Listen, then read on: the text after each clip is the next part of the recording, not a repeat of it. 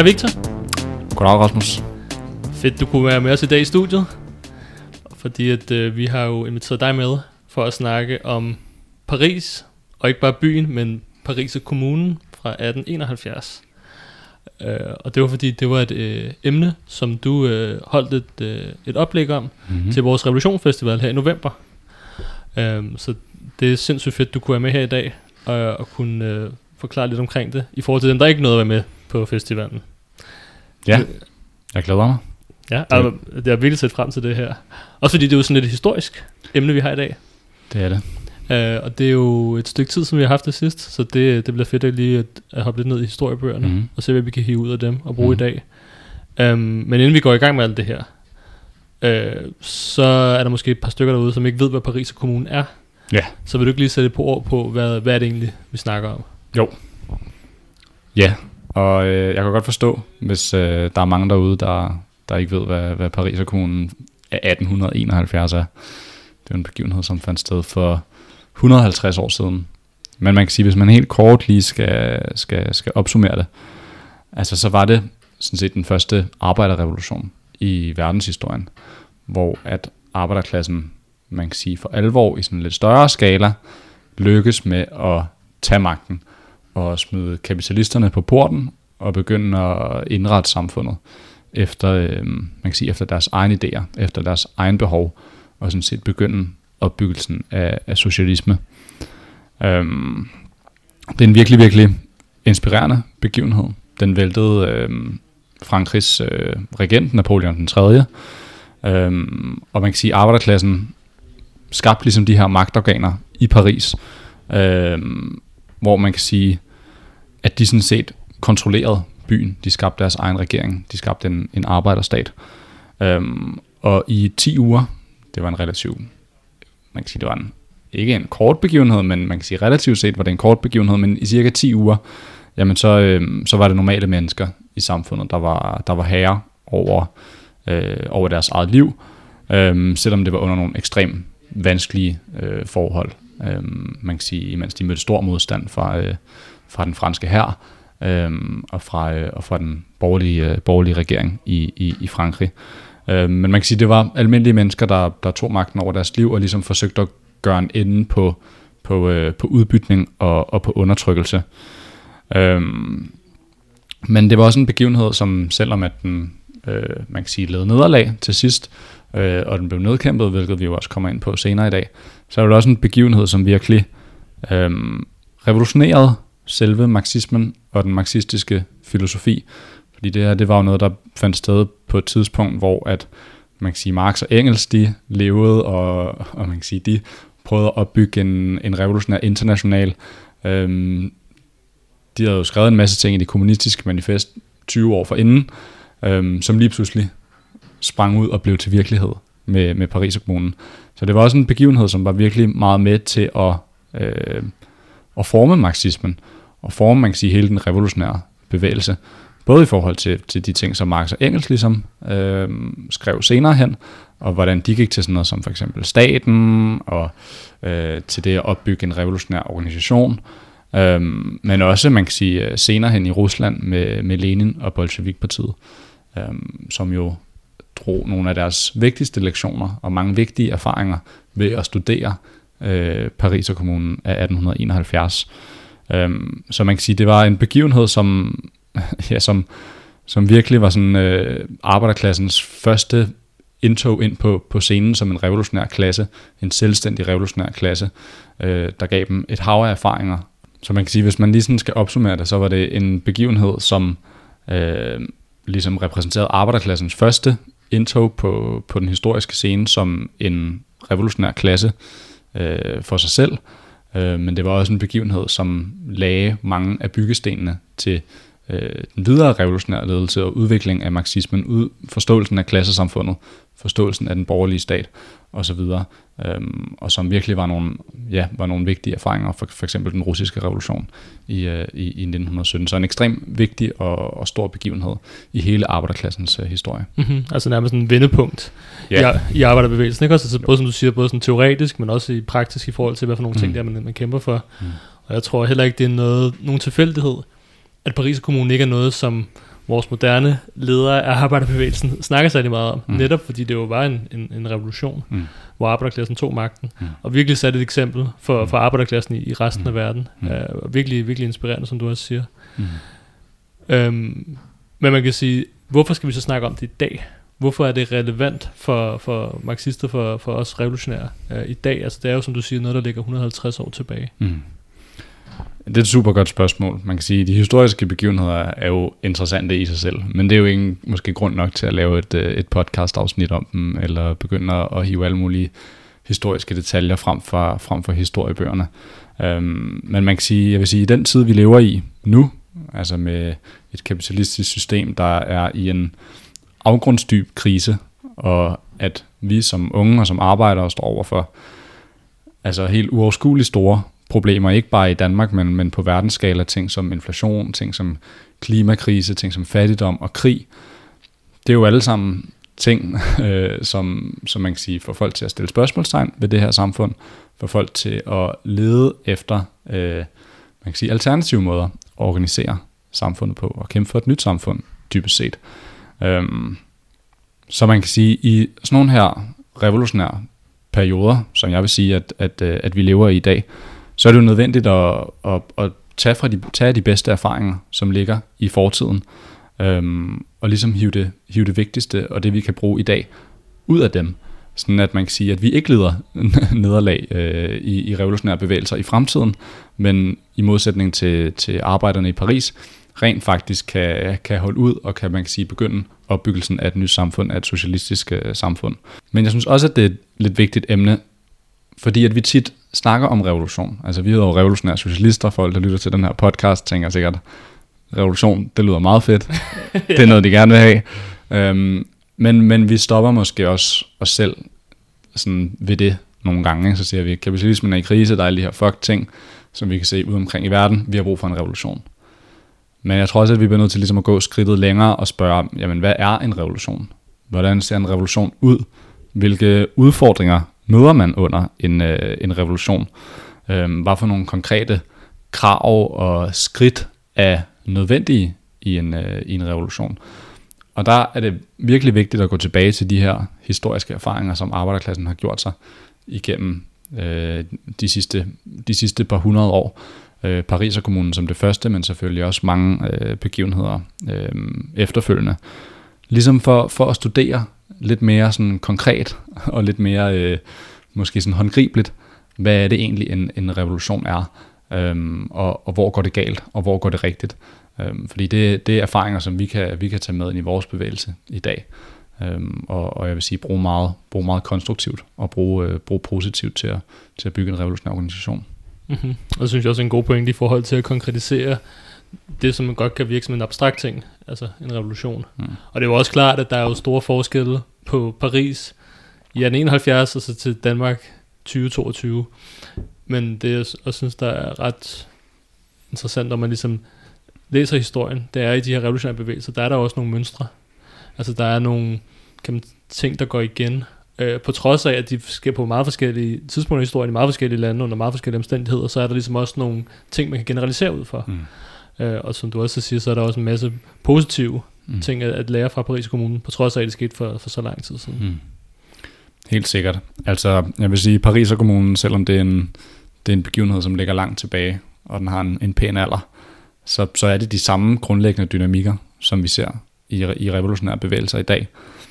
Altså, sådan noget som, hvad for en indflydelse krig har på en masse bevægelse, sådan noget som karakteren af den borgerlige stat, øh, forholdet mellem en revolutionær ledelse og mellem masserne, eller man kan sige måske manglen på en revolutionær ledelse. Øh, det er jo alle sammen spørgsmål, som, som er, er, man kan sige, virkelig aktuelle i, i revolutionære bevægelser i dag, om det er i øh, Sri Lanka, eller om det er i de revolutionære bevægelser, vi har set i Sydamerika over de, over de seneste par år. Alle de her spørgsmål er jo nogen, der, nogen, der presser, sig, presser sig på. Det gør de bare i en, i en revolution. Øhm, og det gjorde de også i Paris og kommunen dengang. Øhm, og, og, og der er erfaringerne derfra ekstremt vigtige. Helt klart. Men øh, lad os dykke ned i det så. Mm?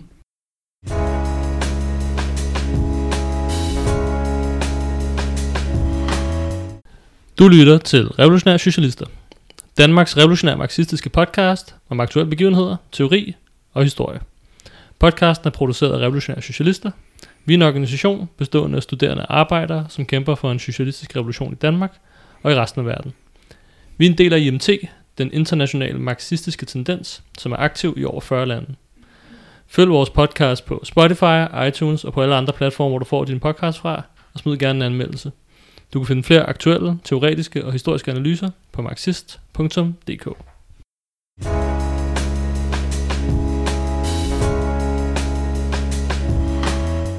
Alright. Lad os komme ned i materien. Og inden vi starter med starten, så lad os gå lidt, øh, begynde lidt før. Ja. Jeg tænker, du kan, det kunne være fedt, hvis du måske lige satte scenen Ja. i forhold til, hvad, hvad situationen er i Frankrig på det Mm. mm. tidspunkt, der i virkeligheden i tiden op til, til øh, Paris Kommunedag i 1871. Helt sikkert. Man kan sige, for at forstå Paris kommunen, så kan man jo ikke bare øh, lukke historiebogen op øh, på 1871 og så sige, bum, så er det her, vi starter med. Man bliver selvfølgelig også nødt til at spole tiden lidt tilbage og lige se ud fra, hvilken virkelighed det var, at de her begivenheder, de ligesom udsprang. Ja, Man kan sige, 23 år inden Paris Kommunen, der er et ret skældsættende år. Ikke bare i fransk historie, men sådan set i hele europæisk historie. Det er året 1848, som både var det år, hvor at øh, det kommunistiske manifesto blev udgivet, men det er også et år, hvor at der udbryder revolution i hele Europa. Øhm, og man kan sige, at de her revolutioner, som, som bryder ud, det var nogle borgerlige revolutioner. Altså det var sådan revolutioner, hvor at arbejderklassen, de, de spillede en rolle, øhm, men man kan sige, at det primære mål for revolutionen, som var ledt af borgerskabet, øhm, jamen det var ligesom at ødelægge den her gamle feudale orden, som eksisterede stadigvæk i store dele af, af, af Europa, og ligesom at få oprettet de her selvstændige nationalstater, den her moderne kapitalisme på en eller anden måde, med en borgerlig stat, og sådan en gennemgribende borgerlig produktionsmåde i alle dele af, af, af samfundet. Øhm, og i Frankrig, jamen der ender øh, den her revolutionære periode, jamen den ender med at vælte øh, Louis Philippe den første, øhm, som er kejser, og der bliver erklæret en borgerlig republik, altså en borgerlig demokratisk republik. Øhm, man kan sige, at arbejderklassen har ligesom gjort sin første sådan spæde skridt ind, i, ind på den politiske arena på det her tidspunkt. Øhm, men kapitalistklassen kan allerede ligesom se i Frankrig over hele Europa, at det her, det er ligesom, øh, det, er ikke bare, øh, det er ikke bare for sjov. Arbejderklassen er, at man kan sige, den nye øh, man kan sige, hovedmodstander på en eller anden måde. Det er en ny revolutionær klasse, som har sine måske egne ambitioner om, hvordan samfundet skal indrettes, som man jo også kan læse om i, øh, i, i det kommunistiske manifest fra, øh, fra det år. Så man kan sige, at kapitalistklassen nedkæmper sådan set arbejderklassen efter 1848, øhm, og, og de mest radikale arbejdere, som man kan sige, ligesom har gjort de her spæde erfaringer øh, under de her revolutionære begivenheder. Øhm, man kan sige, det er også en tid, hvor borgerskabet mere og mere begynder at spille en, en reaktionær rolle, altså sådan en, en tilbageholdende rolle i revolutionerne, frem for ligesom at drive dem fremad, som vi så, man kan sige, under den første franske revolution øhm, i, i slutningen af, af 1700-tallet. Øhm, men man kan sige, det regime, der ligesom bliver etableret i, øh, i Frankrig ud af de her revolutioner, jamen det er ekstremt ustabilt helt fra, helt fra begyndelsen. Øhm, den her republik, som er blevet etableret efter mere, mindre end fire år, der bryder den faktisk øh, sammen, og den bliver opløst af et kup øh, af præsidenten, ham der hedder Louis Napoleon Bonaparte, øh, som også bliver kendt som Napoleon den 3. Øh, efter det. Og man kan sige, de her kapitalister, de kan ligesom godt se faren ved, ved den her arbejderklasse, som ligesom vokser i, i Frankrig. Øhm, så godsejere, industrikapitalister, rige mænd, de samler sig ligesom bag ham her, Napoleon den 3. Øhm, og de er mere end villige til at ofre den borgerlige republik alle de her frihedsidealer, frihed, lighed, broderskab, sådan noget der, som man kan sige, man ligesom naturligt forbinder med, med, med dem og, og deres klasse, eller måske har gjort tidligere hen. Øhm, og det offrer de ligesom til gengæld for øh, stabilitet og profit, sådan set. Øhm, man kan sige, de, deres tanke er ligesom det her med, at jamen, så længe at Napoleon den 3. han ligesom bare kan regere Frankrig med, med sværet fast, fast klemt i, i, sin, øh, i sine hænder, jamen øhm, så kan det sådan set holde et låg på, på klassekampen, øhm, og det kan ligesom tilfredsstille den herskende klasse og, og sikre, øh, man kan sige, deres, øh, ja, man kan sige, deres profitskabelse. Så kapitalismen bliver ligesom hvad kan man sige, beholder kapitalismen i Frankrig, men sådan karakteren af regimet ændrer sig fra, at det mm. går fra den her mere øh, demokratiske republik, til det bliver det her totalitære, sådan diktatoriske system. Præcis. Ja. Men det vigtigste, det er, at kapitalistklassen får lov til at beholde deres profitter. de får lov til at beholde deres profitter. De, øh, de, øh, de lever glade dage. Øh, I hvert fald et stykke tid.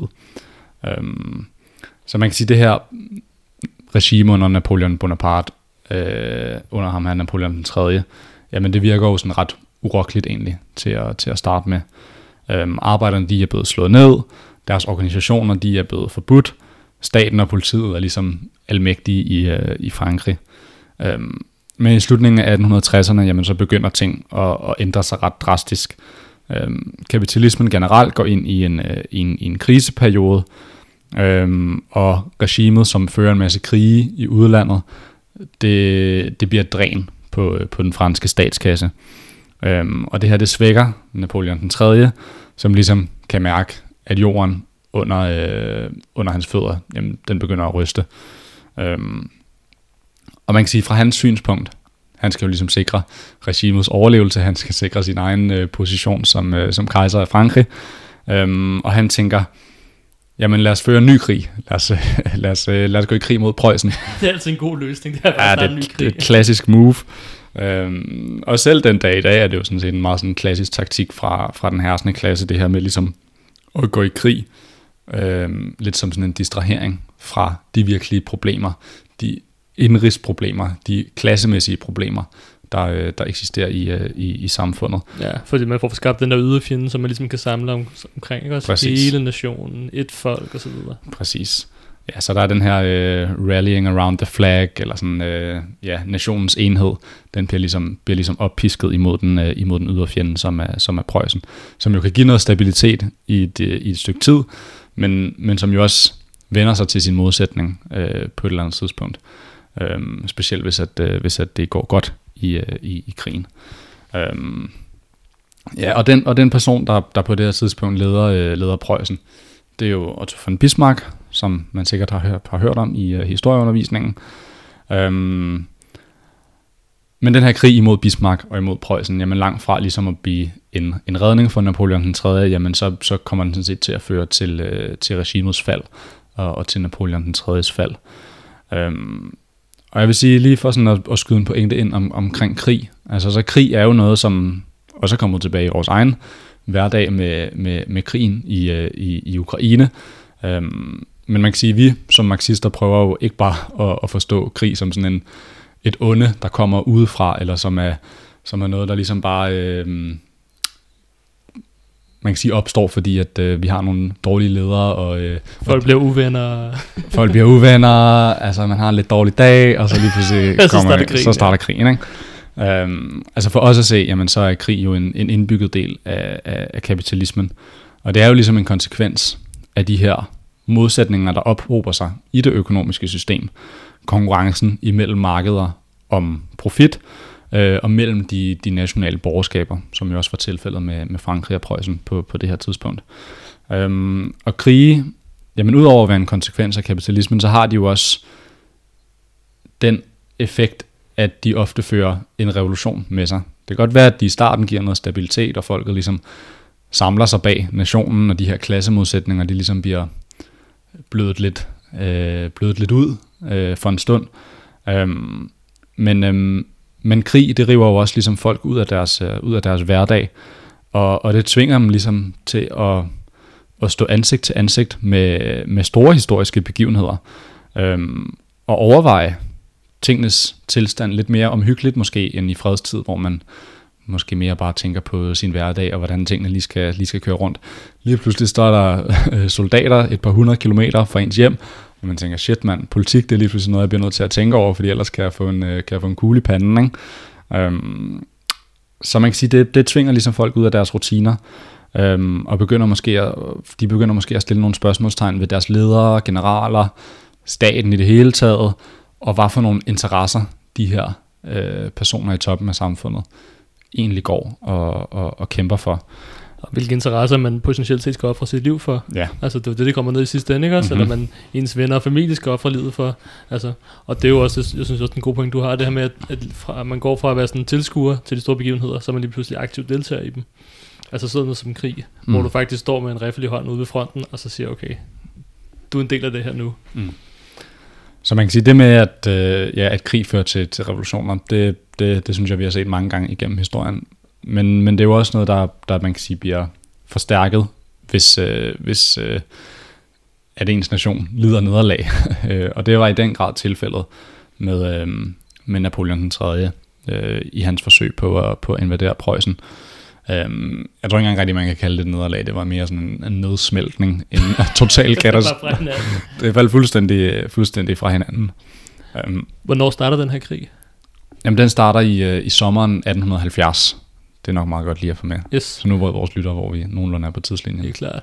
Og også lige for at sådan, tage krigen op her. Altså på den ene side, så just, du forklarer godt det her med Frankrigs interesser mm. i krigen, det her. Uh, men Tyskland, de har også nogle interesser i forhold til det. Naturligvis. Ja, altså det her med, at det er, Bismarck han har jo de her tre krige mm. omkring den her periode, mm. og det er jo netop et forsøg på at samle Tyskland til en nation, mm. og, og virkelig gøre det til det moderne Tyskland, mm. øhm, som er den her store centrale brik på det europæiske kontinent. Ja. Ja, ja, så han har jo præcis de samme, øh, de samme interesser som, som Napoleon 3., bare med omvendt foretegning. Han ser jo også en mulighed for øh, at, og man kan sige tilkæmpe sig nogle, nogle markeder, måske indlemme nogle af de grænseområder, som der er øh, på, den, på den fransk-tyske grænse, for eksempel Alsace-Lorraine, øh, som, som også bliver givet til, til, til Bismarck, da, da krigen den ligesom slutter øh, endegyldigt. Så, så han har jo præcis de samme interesser, nemlig man kan sige at, at, at samle nationen, øh, lægge en dæmper på de indrigspolitiske modsætninger, øh, og selvfølgelig man kan sige, ja, øge territoriet, øge, øge økonomiens øh, rigdom generelt. Alright, så vi har det her Bonaparte-regime i Frankrig. Der er styr på den til at starte med, så begynder det at gå rigtig skød, og så, øh, så prøver man ligesom at rette op på det ved at starte den her krig mod Tyskland. Og du siger, at krigen den går ikke særlig godt for Frankrig. Den går ikke særlig godt. Øhm, og den 2. september 1870, der, øhm, der bliver Napoleon den 3. faktisk taget til fange af den preussiske her, sammen med den her, han ligesom leder øhm, op tæt ved, ved grænsen til, til Belgien. Øhm, og så snart den her nyhed, den kommer til Paris, det, øh, det skaber jo, det skaber jo ramaskrig. Øhm, og der bryder en, en kæmpe stor demonstration ud. Øhm, hovedstadens boulevarder i, i Frankrig, jamen den fyldes med, de fyldes med, øhm, med arbejdere, med øh, man kan sige, øh, sådan mellemlag, fattige øh, håndværkere, selvstændige, øh, måske nogle af, af, af de bønder, som også øh, bor, i, bor i yderområderne. Øhm, og den her demonstration, den kræver, at, øh, at kejseriet det bliver, det bliver afskaffet, og der bliver indført en ny demokratisk republik. Øhm, og den her demonstration, jamen den markerer sådan set begyndelsen på øh, revolutionen på Paris og kommunen sådan set. Selvom at Paris og kommunen ikke er blevet udråbt endnu, eller at man kan sige, at den ikke er, er, er, er man kan sige, blevet blevet til virkelighed, jamen så er den her demonstration sådan set, øh, sådan set begyndelsen på, på de her begivenheder. Øhm, men man kan sige, på, på det her tidspunkt i, i september, der øh, er det ikke bare fordi, at arbejderklassen øh, springer fuldstændig klar med dets eget program og nogle velforberedte ledere ud på den historiske scene. Tværtimod, så, øh, så man kan sige, den opposition, der ligesom er til Napoleon, der er bedst organiseret øh, og ligesom overtager magten, Jamen det er ligesom de her mere sådan moderate, borgerlige republikanere, altså sådan den mere liberale opposition til, til, til, til Napoleon den 3. Øhm, men man kan sige, selv, selv dem, der nu ligesom er kommet, er kommet til magten og har, og har lavet den her, øhm, sådan, de laver det, der hedder en national forsvarsregering i Paris, øhm, trods deres snak om demokrati, og nu kommer der en ny republik, og nu bliver det bare øh, liv og glade dage, øhm, så er de sådan set allerede fra det her tidspunkt ekstremt bange for den revolutionære bevægelse, som lige er blevet, øh, som lige er blevet startet. Øhm, de er bange for, for folket, de er bange for de politiske massemøder, som begynder at finde sted øh, rundt omkring i byen, øh, rundt i boulevarderne. Øh, de er mere bange for det, end de er for Napoleon den 3., eller den tyske her, for den sags Okay, skyld. Øhm, så man kan sige, de kan ligesom godt se, hvad, hvad, hvad, hvad man kan sige, det her det ligesom begynder at udvikle sig til. Så de er simpelthen mere bange for deres, eget, ej, deres egen befolkning, end de er for den såkaldte yderfjende, eller de er for den gamle diktator. Mm, præcis. Øhm, og man kan sige, det er jo de her folk, som ligesom kommer, kommer til magten på, på det her tidspunkt. Langt fra at ville lede en revolution og tage en masse bevidste skridt, der skal forbedre almindelige menneskers liv, så bliver de sådan set mere tvunget af situationen til at udråbe den her, udråbe den her republik den, øh, den 4. september. Og de indsætter en ny regering, der består af, af borgerlige politikere. Og som jeg sagde før, så er det det, der bliver kendt som den her nationale forsvarsregering, øhm, som man kan sige er, er begrænset nogenlunde nogenlunde til Paris, øhm, selvom, der, selvom der også er en national regering, øhm, som, har, øh, som har hovedsædet uden for Paris. Øhm, og man kan sige, til at begynde med, jamen så de her borgerlige politikere, de kommer jo sådan set ret let til magten. Øhm, de har kapitalisterne i ryggen, de vil gerne beskytte den, den borgerlige stat, øhm, og kapitalisterne tænker, jamen Napoleon den 3. han er lige blevet taget til fange øh, tæt på Belgien. Vi bliver nødt til at have nogen, som ligesom kan, kan sikre orden og, og gøre, at den her revolution ligesom ikke går, går ud af kontrol. Øhm, men truslen fra Preussen er sådan set ikke for, forsvundet. Altså de marcherer sådan set øh, dybere ind i, i Frankrig, øhm, og selvom den her ja, national forsvarsregering ligesom prøver at spille med musklerne, de siger sådan noget som, vi vil give en tomme land til, til, til Bismarck, øhm, så, så man kan sige, forbereder de sig i virkeligheden egentlig på at, på at kapitulere, øhm, og måske endda, hvis nødvendigt, at genoprette monarkiet øh, og kejserdømmet, øh, og sætte en ny enevældig på tronen, bare for ligesom at, at sikre stabilitet, hvilket jo synes siger meget om man kan sige, det her liberale borgerskab i Frankrigs svaghed på det her tidspunkt. Altså at de ikke havde nogen selvstændig plan, men at de var bundet fuldstændig til, øh, til, til Napoleon den 3. og, og kejserdømmet. Så allerede fra starten er de i gang med at prøve at få lavet en aftale for at få afsluttet det så hurtigt. Og det synes jeg også bare kommer tilbage til det, du sagde før. Altså det her med, at hvis de skulle vinde krigen, så skulle de i virkeligheden vække nogle kræfter, som de er bange for. Altså de skulle vække masse kræfter, ikke også? Præcis. Som, som kan tro deres egen position i samfundet. Præcis, fordi de står jo nemlig i det her dilemma, ikke? altså den preussiske her, jamen den begynder ligesom at tro hovedstaden, den nærmer sig Paris, men den eneste måde at forsvare Paris på, jamen det er jo at, øh, at bevæbne folket i Paris, altså at give arbejderklassen våben. Øhm, og man kan sige, det er jo en idé, som især efter 1848, hvor at, man kan sige, den herskende klasse ligesom havde set arbejderklassen være, være på forfoden og ligesom gøre nogle erfaringer i en, øh, i en revolutionær situation, så var den her idé om at give dem våben og give dem, man kan sige, noget reel magt, den var fuldstændig uacceptabel. Øhm, man kan sige, de så det jo som et spørgsmål om deres egen klasses øh, liv eller død. Ikke? Det ville blive en, en lang farligere trussel, hvis at arbejderne ligesom lige pludselig var bevæbnet, øhm, end, øh, end, at hvis, øh, end at hvis Bismarck kom for tæt på, og så kunne man lave en eller anden studiehandel, og så kunne man tage den derfra.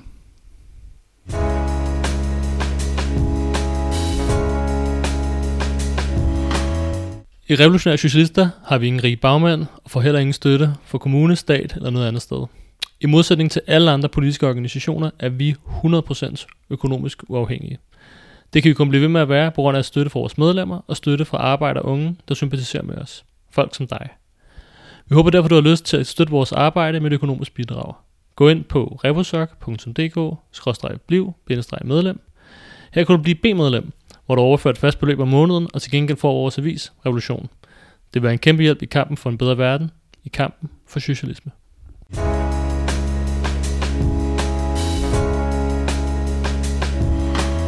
Okay, så de, øh, de preussiske soldater, de øh, marcherer dybere og dybere ind i Frankrig, ind mod hovedstaden og ind mod Paris. Og så har vi den her borgerlig liberal regering, som, som er ved at give op allerede nu. Hvordan, øh, hvordan forholder arbejderklassen i Paris sig så på, på det her stadie til, øh, til alt det, der sker omkring den? Jamen arbejderklassen, de kan, de kan ligesom godt se, hvad, hvad der tegner sig i horisonten. Og de kan godt se, at de her nye ledere, som er, er kommet til magten, de her borgerlige liberale, at de ligesom, øh, man kan sige, snyder dem. ja, ja. Øhm, så man kan sige, de, de begynder sådan set arbejderklassen at, øh, at bevæbne sig selv og organisere sig selv. øh, for ligesom rent faktisk at, øh, at, at kunne man kan sige, stå op imod den her fjende, som, øh, som, som marcherer mod, mod, mod Paris. Øh, man kan sige, at arbejderklassen på det her tidspunkt, jamen de ved jo udmærket godt, hvad der ligesom ville ske, hvis det var, at, øh, at Bismarck han, øh, han vinder krigen, og han marcherer ind i, i Paris. Så var det arbejderklassen, så var det de fattige, der ligesom ville betale den højeste pris. Øhm, det ville jo betyde en smadring af nogle allerede dårlige levevilkår. Det ville betyde en smadring af muligheden for at organisere sig i politiske organisationer, i fagforeninger osv. Øhm, så arbejderne i et ret stort antal begynder at tilslutte sig det, der hedder øh, Garde National, altså Nationalgarden, øhm, og ligesom komme med deres idéer ind i, øh, ind i den organisation. Og Nationalgarden, det er sådan en milits ting, eller hvordan? Det er ikke en del af den stående her? Det er ikke en del af den stående her. Øh, altså det har været sådan en, en lille milits, som egentlig har været sådan en, en rest, et levn fra, øh, fra de tidligere franske øh, revolutioner i slutningen af 1700-tallet, ah. og som egentlig til dengang var øh, en ret reaktionær milits, øh, brugt til at, at nedkæmpe de mest revolutionære øh, lag, men som ligesom var blevet ved med at, med at eksistere. Men arbejderne strømmer ligesom ind i den her Garde National, ind i de her øh, militer i byen, øh, med, med deres egen idé, og det synes jeg også viser meget godt, arbejderklassen tager de organisationer, som der er på en eller anden måde. Øh, og hvis der er noget, hvor at der er våben, og hvor de ligesom kan, kan, kan måske komme og, og bruge den til, til man kan sige, øh, ja, fra, fra deres klassestandpunkt, øh, med deres interesser øh, for øje, så, øh, så er det ligesom det, det naturlige valg på en eller anden måde. Så, så Garde National ændrer fuldstændig karakter i og med, at, øh, at store dele af arbejderklassen ligesom, øh, ligesom går ind i den. Øh, Ja, og man kan sige, det som, det som arbejderne jo ligesom går ind i både de her, ja, både sådan Garde National, men også bare sådan de, de sådan mindre øh, lokale organisationer, forsvarskomiteer, øh, organiseringskomiteer osv., der begynder at ligesom boble op i, øh, i byen. De idéer, som de går ind i dem med, det er jo dem, som de har fra, fra arbejderbevægelsen. Blandt andet ideen om at kunne vælge sin egen ledere, øh, som jo traditionelt set ikke er noget, man gør i militære organisationer i, øh, i det borgerlige samfund. Det er jo tit nogen, der bliver valgt fra, fra toppen og har de rigtige, øh, rigtige klasseinteresser. Øhm, så man kan sige, det betyder, at, at officererne i den her garde, jamen de begynder sådan set at blive valgt og være ansvarlige over for de menige arbejdere, øh, som nu ligesom er arbejdersoldater på en eller anden måde. Øhm, og det er jo klart, at her, jamen der er det jo de mest sådan, politisk avancerede, øh, de mest politisk radikale, dem der har den klareste idé om, hvad der skal ske, der, øh, der, der bliver valgt til, til det, der hedder Centralkomiteen.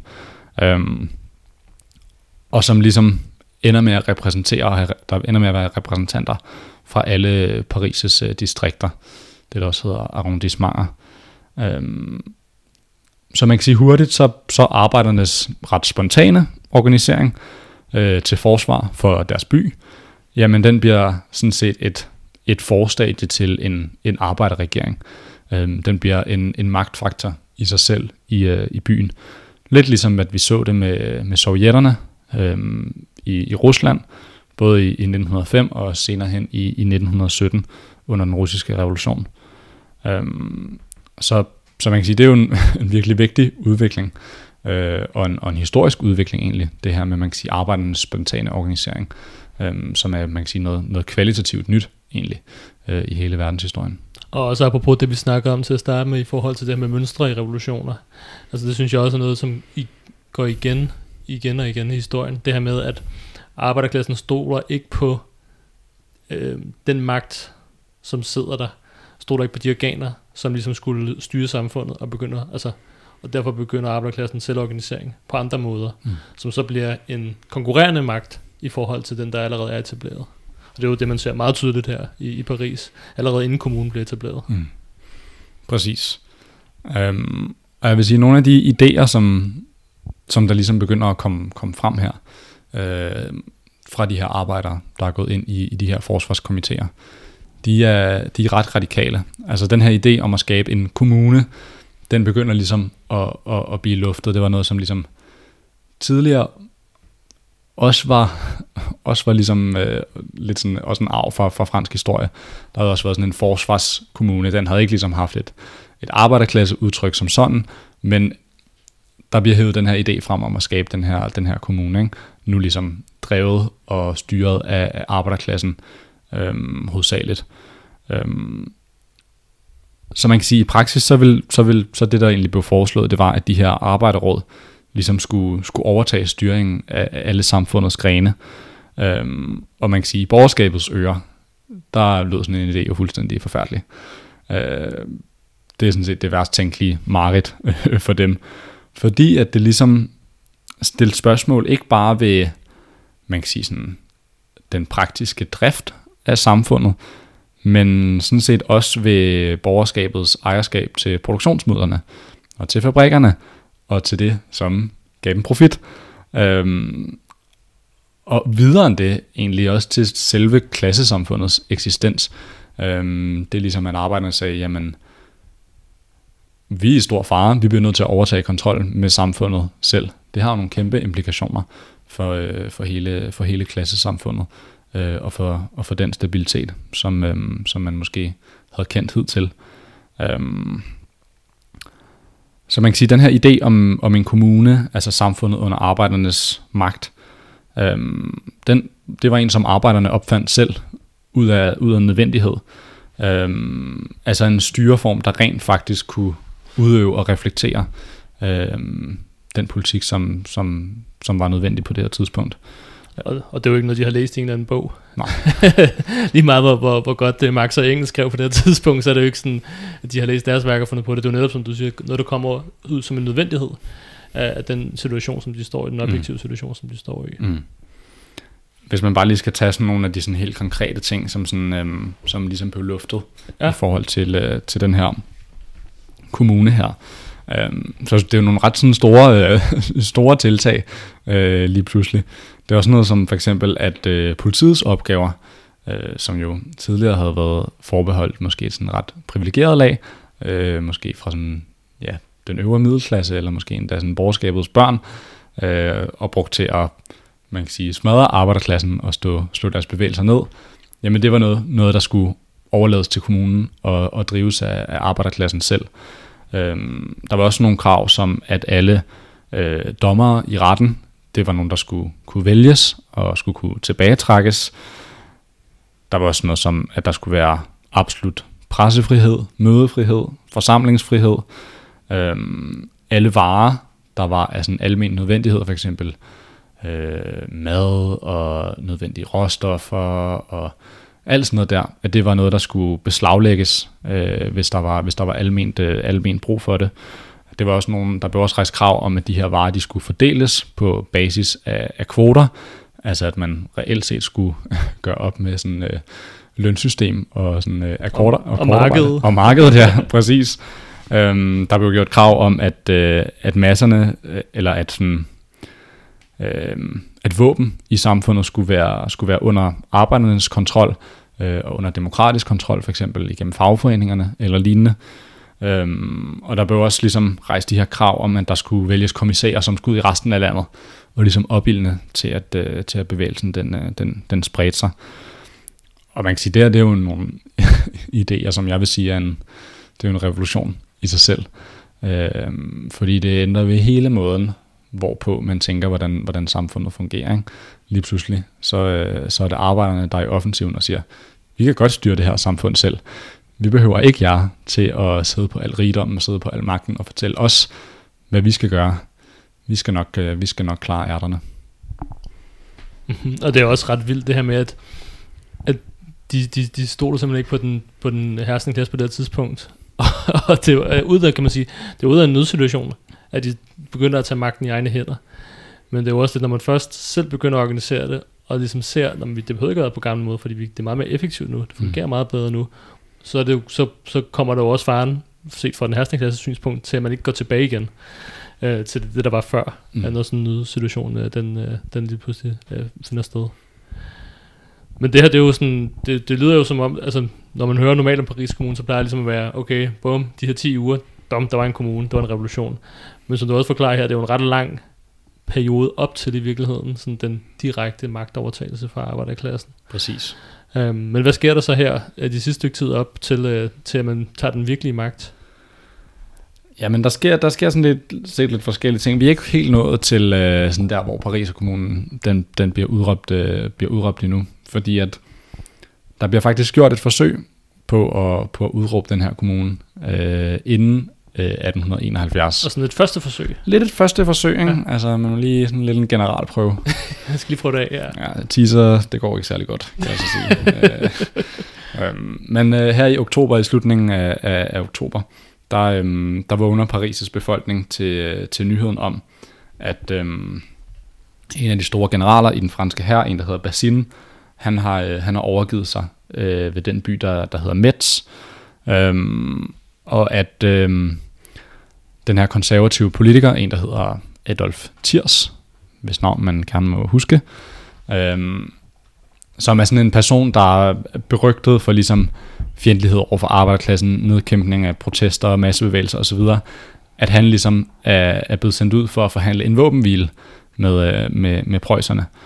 Øhm, og man kan sige, at arbejderne, de, de kan godt se, ligesom, hvad det her det betyder. Det betyder, at de bliver solgt ud til, øh, til, til, til Bismarck. Øhm, og om eftermiddagen, der, øh, der bryder demonstrationer ud i, øh, i Paris, øhm, fordi at ja, arbejderklassen godt kan se, at den her forsvarsregering, øhm, som har peget på ham her tirs, at, øh, at de ikke har nogen interesse i at, i at forsvare deres interesser.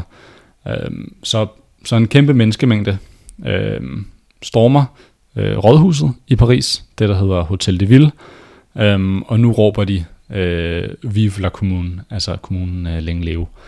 Øhm, og en af de her medlemmer fra, øh, fra Arbejdergarden, øh, fra dens ledelse, fra Centralkomiteen, han, øh, han kravler op på et bord, og han bekendtgør ligesom, at den her forsvarsregering, den er, den er afskaffet, farvel, øh, og nu vil der ligesom blive nedsat en, en kommission til at arrangere et, øh, et nyvalg.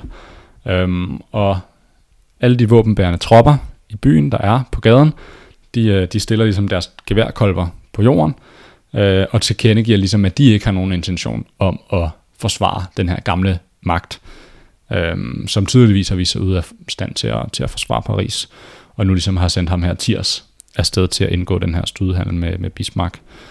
Øh, der er sådan et meget sjovt citat øh, fra, en, fra en, et medlem af forsvarsregeringen, et ret sådan højtstående medlem af forsvarsregeringen, ham der hedder Jules Ferry. Øh, han beskrev senere den her stemning, der var til den her demonstration, da, da arbejderne ligesom havde fået det her at vide. Øhm, og jeg vil, lige, øh, jeg vil lige citere, hvad, hvad han skriver. Mm-hmm. Han siger, Den parisiske befolkning, fra den højeste til den laveste, var fuldkommen fjendtligt indstillet over for os.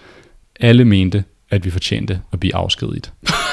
Og så er god stemning, hva'? Der er super god stemning, og med vi mener han selvfølgelig øh, forsvarsregeringen. Øhm, men det sjove er jo så her, man kan sige, ah, det lyder, det lyder super godt, ikke?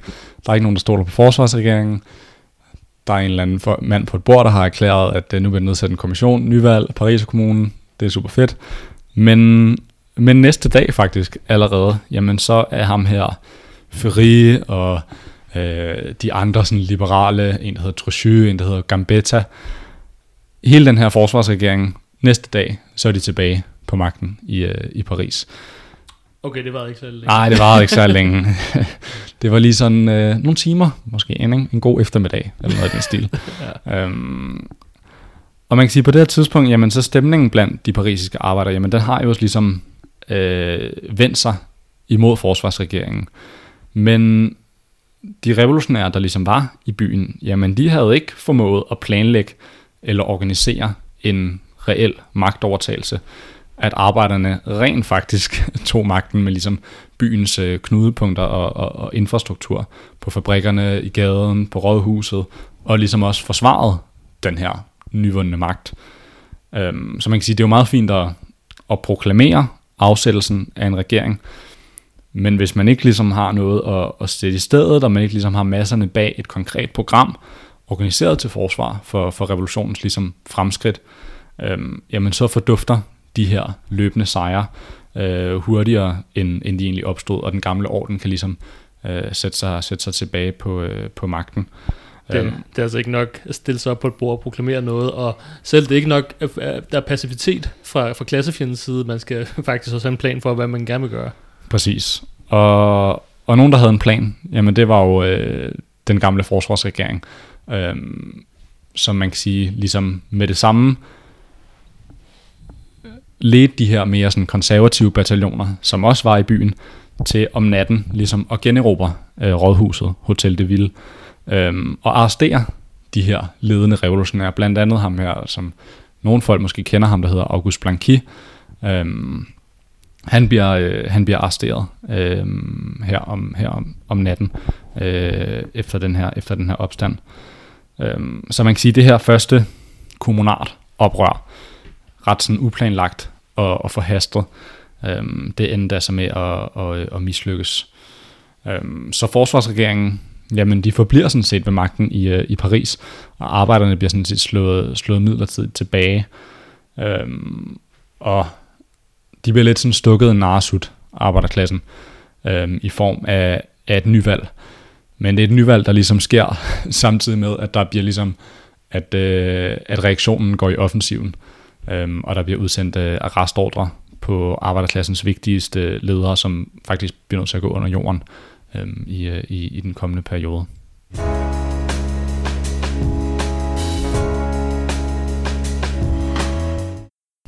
Så det, det var i oktober, alt det her det fandt sted. Mm. Mm-hmm. Og hvad så for, for oktober af og fremad, så er der så, så, er det så reaktionen, der ligesom er, er fremherskende i byen, eller hvordan? Så er det reaktionen, der er, der er fremherskende, ja.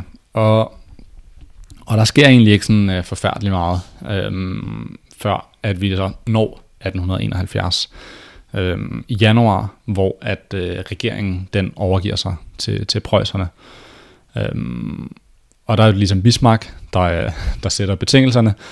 Og man kan sige, at Paris på det her tidspunkt er jo blevet fuldstændig udsultet. Øh, bogstaveligt talt. Altså folk er, folk er døde af sult. Øh, de fattige spiser øh, rotter fra, fra kloakkerne. Der er også beretninger om, at øh, de rige, som stadig er i byen, jamen de, øh, de får nøglen til zoologisk have og spiser de, de dyr, der er i zoo. Rigtigt. Ja, Shit. så lige ned og spise en lækker elefant eller eller andet. Ikke? Altså, øhm, så altså, det er virkelig, øh, det er virkelig hårde kår øhm, på, på det her tidspunkt. Ikke? Og, og man kan sige, der er ikke ligesom nogen modstand øh, imod Bismarck. Han har ligesom bare haft en taktik om at omringe Paris, og ligesom bare øh, ja, et waiting game, øh, hvis, øh, hvis man kan sige det. Øhm, så man kan sige, at Bismarck øh, efter den her overgivelse, han sætter ligesom øh, sine betingelser, og det er, at øh, Paris, det, byen skal afvæbnes, øhm, og skal betale nogle bøder, og så videre.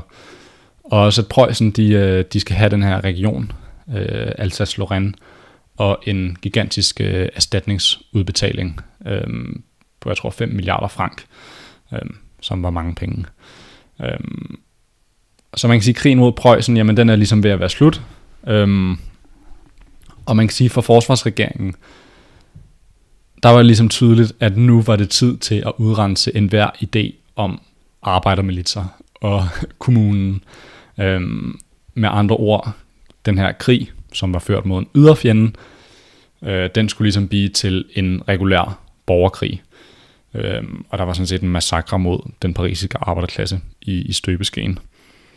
Øhm, forsvarsregeringen det er også her, den ligesom forsvinder, og den ligesom bliver inkorporeret ind i den, øh, i den nationale forsamling, som ligger i Bordeaux.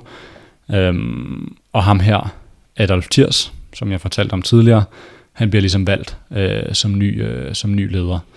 Øhm, men det, som man jo tit ser i historien, og, så, og som vi også ser her, det er ligesom, at den her sådan kontrarevolutionære pisk imod arbejderklassen, øhm, den pludselig ligesom sætter liv til, til revolutionen igen.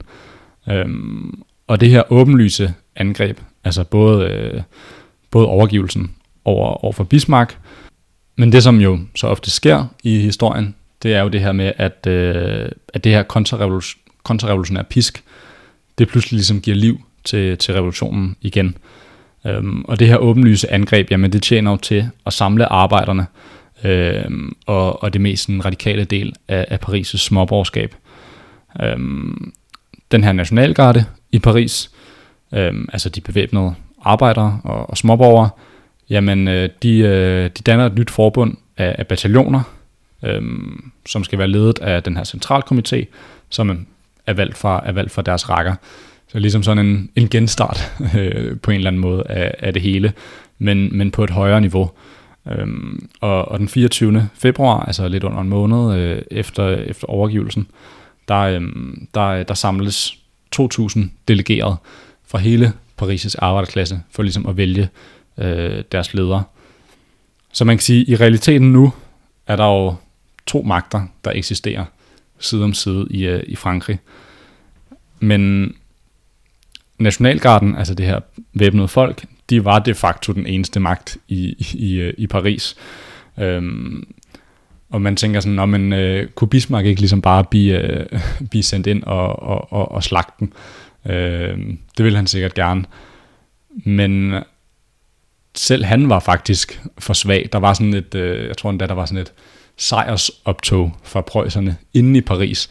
Øh, men det var sådan meget beskedent, og det blev ligesom kun tilladt i en, i, en, i en meget lille del af byen, omringet af de parisiske arbejdere bevæbnet, som ligesom, yes, nu kan I have sejrsoptog, og så kan I skride af helvede til, ellers, øh, ellers vanker der. Så man kan sige, Paris, de parisiske arbejdere havde virkelig meget magt i, øh, i deres hænder på, på det her tidspunkt. Selv så meget magt, at de skræmte Bismarck. så meget magt, at de, at de, øh, at de skræmte ham væk, ja. Øhm, så man kan sige, at man havde den her, den her dobbeltmagtssituation. Øhm, og det er jo en situation, som ikke kan fortsætte i det uendelige. Altså, der er jo ikke nogen nation, der effektivt kan have to stater ledet af to forskellige klasser på samme tid. Den ene må ligesom besejre den, den anden øh, i sidste ende. Enten så vil den nationale regering knuse Paris og knuse, øh, man kan sige, nationalgarden og arbejdernes magt, eller også så vil de parisiske arbejdere sprede revolutionen, øh, knuse den borgerlige, øh, den borgerlige regering i, øh, i Bordeaux, øh, og ligesom sætte, sætte deres krav igennem på, på nationalt og måske også på international plan. Og det var ligesom ud af den her dobbeltmagtssituation, at, øh, at kommunen, Paris og kommunen for alvor ligesom blev født.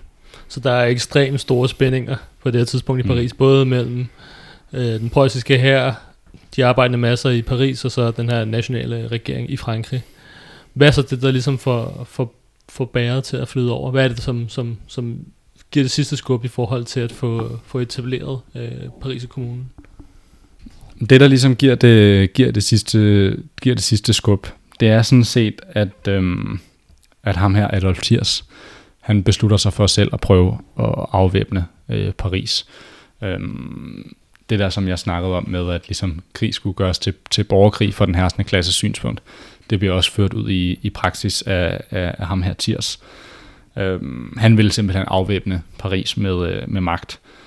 Øhm, og det han ligesom gjorde, jamen det var, at øh, han prøvede at samle en styrke. Han kunne ikke samle så forfærdeligt mange. Øhm, og så ville han prøve at afvæbne Nationalgarden inde i Paris om natten, mens alle sov, bogstaveligt okay. talt. Som en tyv om natten. Som en tyv om natten. Øhm, og det prøvede han så den 18. marts øh, i, i 1871. Øhm, og der marcherer en, en lille her ind i, øh, i de her strategiske punkter i byen, med, med det formål at, at tage de kanoner, som øh, Nationalgarden ligesom har været i besiddelse af, øhm, ja, gennem hele, gennem hele den her periode, som vi har snakket om. Øhm, og de når faktisk til de her kanoner uden sådan nogen modstand. Folk sover, øh, og de tror, at de er, at de er sejrige. Øhm, der bliver sat sådan plakater op rundt omkring i, i Paris, som ligesom bekendtgør, at det her øh, kup, det kalder de ikke selv, men at den her magtovertagelse ligesom har fundet sted, og at orden ligesom er blevet genetableret. Øhm, men desværre for dem, øh, som jo er sådan lidt en historisk tilfældighed, så har de glemt at medbringe de nødvendige heste, der skulle til for at transportere de her kanoner ud Så de kan ikke få dem ud simpelthen? De kan ikke få dem ud. Man kan godt lige sådan forestille sig sådan en kanon. Det er, de er ret tunge. Øhm, så de bliver nødt til at lige at vente nogle timer på, at de her heste ligesom øh, kommer ind i byen, Og imens så begynder de parisiske arbejdere at, at vågne, bogstaveligt talt. Øh, solen den begynder at, at stå op. Øhm, og de første, der ligesom begynder at gøre modstand imod det her øh, kupforsøg, der, der er i gang imod den her afvæbning, jamen det er, det er kvinderne, øh, arbejderkvinderne i Paris. Øhm, ved synet af de her soldater, jamen så, så flokkes de ligesom omkring dem, og de begynder at skælde ud på, på de her tropper. Øhm, og de her regulære tropper, øh, som, som ikke er en del af nationalgarden, men som ligesom er, er, er, er, ja, er under den nationale regering, jamen de står ligesom tavse, øh, mens deres øh, ledere og sådan, øh, generaler, øh, officerer ligesom prøver at, at sprede den her menneskemængde, som, øh, som begynder at, at samle sig. Øhm, arbejderne de, øh, de marcherer ligesom op til hvor, øh, til hvor kanonerne er, er stationeret, og, og fraterniserer med de her, øh, med de her regulære tropper. Øhm, og de får lov til, til faktisk at komme helt frem til, til kanonerne. Og ved det her syn, jamen så øh, en, af den, en af de kommanderende officerer, en gut ved navn øh, Lecomte, han, øh, han siger til sine tropper, at, øh, at de skal skyde mod menneskemængden, mod kvinder, mod børn, øh, mod helt normale, ubevæbnede øh, arbejdere. Øhm, og det siger han, og der sker ikke noget. Og så siger han det igen, og der sker ikke noget. Og så siger han den sidste gang. Øhm, og hans egne tropper vender sig mod ham og arresterer ham. Øhm, så man kan sige, de tropper, som Tirs ligesom havde, havde mobiliseret, men det var ikke nogen, der var, der var lojal over for ham eller, øh, eller borgerskabet i, øh, i Frankrig. Øhm, jeg tror efterfølgende så, så er der blevet skrevet i sådan et, øh, et vidnesbyrd, at det var nogle tropper, der var på kanten af mytteri, allerede da de gik ind og ligesom skulle, øh, skulle fratage de parisiske arbejdere de her våben. Øhm, så man kan sige, at den her scene, det er jo en, der faktisk gentager sig flere steder øh, i, øh, igennem Paris. Øhm, og tropperne overalt, jamen de slutter sig til, til, til revolutionen og, og til ja, de normale mennesker, som man kan sige tilhører øh, deres egen, deres egen klasse. Øhm, så klokken 11 om, om morgenen, jamen der har arbejderne faktisk fuldstændig kontrol over, over byen og, og ordensmagten, jamen den er ligesom på flugt. Så kommunen bliver faktisk født ud af, at den herskende klasse prøver at genvinde kontroller og magt, og det mislykkedes. Og i den proces, så, så er det i virkeligheden arbejderklassen kommer til magten. Præcis. Øhm, ja, efter den her episode, så bliver der ligesom øh, arrangeret valg, øh, som ligesom er sådan, ja, kommunens fødsel øh, på en eller anden måde. Ikke? Og, og der har de ligesom ja, besejret, øh, besejret ham her, Tirs, øh, og, og styrer nu byen fuldstændig i praksis øh, på egen hånd. Øh, men jeg vil sige sådan, den måde, det ligesom sker på, den er jo også sådan meget ubevidst. Altså det er jo ikke fordi, at, øh, at, at arbejderklassens ledere, at de her folk i centralkomiteen, at det ligesom er deres plan fra, fra starten af, og, og og forsvare byen imod Tirs. Det sker lidt, man kan sige, bare på arbejderklassens eget instinkt. Øhm, de har ikke forudset det her øh, kupforsøg, og det er sådan lidt, at det er sådan magten, der på en eller anden måde griber dem mere, end at de, at de griber, øh, griber magten. Øhm, og mange af de her kubmager, de går sådan set også bare hjem. De bliver ikke taget til fange, de bliver ikke ligesom taget som gisler eller noget. De får bare lov til at, til at forlade byen. Øhm, så man kan sige, at den her centralkomité, jamen den forstår ligesom ikke, hvad det konkret betød at have magten. Øhm, og at de ligesom måtte slå til, imens at borgerskabet styrker øh, og Tirses styrker, at de ligesom øh, var på hælene, og at det ligesom var nu, at, øh, at de skulle gå i offensiven. Jeg tror også, det her valg, som ligesom føder kommunen, kommer faktisk sådan et par uger eller sådan noget der efter øh, det her kupforsøg. Så der er også sådan en meget en, en lang periode med sådan, hvad skal der nu ske, hvad skal der nu ske, og så et klassisk træk af det her med, om så vil vi lave et valg, øh, som jo også lidt er måske sådan mere en, en mangel på en plan, end at det egentlig er sådan øh, en, øh, en, øh, en bevidst handling.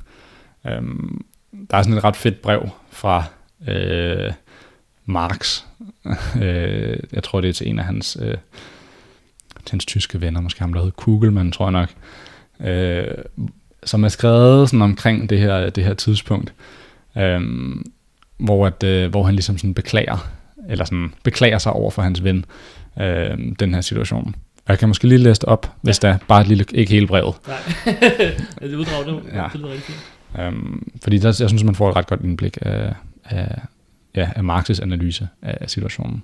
Han skriver, Hvis de bliver besejret, altså arbejderne, vil det kun være deres høflighed, der er til skylde. De skulle have marcheret straks mod Versailles, efter at først Vinoir og derefter den reaktionære del af Paris' nationalgarde selv havde trukket sig tilbage fra slagmarken. Det rette øjeblik blev forpasset på grund af samvittighedsskrubler. De ønskede ikke at starte borgerkrigen, som om at Tirs ikke allerede havde startet, startet borgerkrigen med sit forsøg på at afvæbne Paris. Så man kan sige, ja, citat slut. Marx, han, han, øh, ja, han, han begræder ligesom, og han, han kritiserer jo øh, meget sådan ærligt øh, den her sådan, ja, sådan lidt vævende, Sådan tilbageholdende. tilbageholdende at man ikke ligesom ved, hvad man, øh, hvad man laver. Og når han siger, at de skal marchere mod Versailles, fordi det er der, at nationalregeringen Præcis, sidder. præcis. Så det, det her det er også lidt et resultat af, at sådan, den borgerlige stat i Frankrig lidt falder fra hinanden, og som du også siger, magten dumper ned i hænderne på arbejderklassen. Fordi deres egen tropper vil ikke engang gøre, som de siger, og Mm. du ved, forsvare noget som helst. Præcis. Og man kan sige, jeg synes, nu sidder vi jo her 150 år senere øh, med bagklogskabens øh, skinnende lys øh, foran os. Og jeg synes, jeg synes godt, at vi ligesom kan sådan sige sig selv. Altså det er jo ikke fordi, at vi skal være øh, alt for kritiske over for, for, for de franske arbejdere, fordi man kan sige, de, det var virkelig nogle heroiske skridt, de tog. Øh, og de var også, man kan sige, de første, så hvor skulle de have lært de her ting fra? Øh, men nu når vi sidder her, tænker jeg ligesom godt, at vi kan, vi kan snakke om sådan, hvad skulle de egentlig have, gjort? Hvad ville ligesom have været nogle øh, konkrete skridt, som ville have, have styrket revolutionen, styrket den revolutionære bevægelse, styrket arbejderklassens magt i Paris og på national skala i, øh, i, i den her periode. Øhm, og jeg vil sige, nogle af de ting, som de skulle have gjort, jamen det var jo ligesom at tage omgående initiativ til ligesom at, øh, at pacificere borgerskabets styrker. Altså ligesom at indse, at det var en borgerkrig, som, som Marx også rigtig nok skriver. Ikke? Du havde arbejderklassens væbnede styrker mod borgerskabets væbnede styrker. Og de havde sådan set mulighed for at, for at pacificere en, en stor del af dem, øh, ligesom den del, som Tirs kunne, kunne samle til at, til at afvæbne Paris. Ikke bare øh, pacificere dem, men måske også endda vinde en stor del af dem over til, til, til revolutionens side. Øhm, de skulle have forberedt sig på en, en offensiv ved netop at styrke deres egen organisationer, styrke de her arbejderråd i alle dele af, af byen, øhm, ved at bevæbne en så stor del af dem som muligt, så hurtigt som muligt. Øhm, man kan sige, man kunne også have konfiskeret det parisiske borgerskabs formuer, og rent faktisk begyndt en altså overtagelse af, af deres fabrikker, af deres produktionsmidler i Paris. Ikke bare sådan tilfældigvis, sådan, vi overtager lige den her fabrik, der står ubrugt hen, og ikke bliver brugt af nogen, men rent faktisk gør det som, som, en, øh, som en bevidst handling. Øhm, overtage sådan noget som Nationalbanken, konfiskere indelåste værdipapirer, øh, annullere arbejders gæld og øh, annullere husleje og, og, og, og sådan nogle ting, hæve lønnen for, øh, for, for arbejdere, øh, indføre ligestilling, øh, blandt andet til, til valget af kommunen mellem mænd og, mellem mænd og kvinder, øh, overtage trykkerier og ligesom begynde at sprede information om situationen. Hvad var det lige, der var sket? Hvad var det lige Tirs, han havde, øh, han havde man kan sige, begået imod, øh, imod arbejderklassens magt i, i Paris? Og hvad var ligesom de nødvendige, øh, de nødvendige skridt fremover? Øhm, overtaget tomme boliger i byen, udryddet, udryddet arbejdsløshed osv.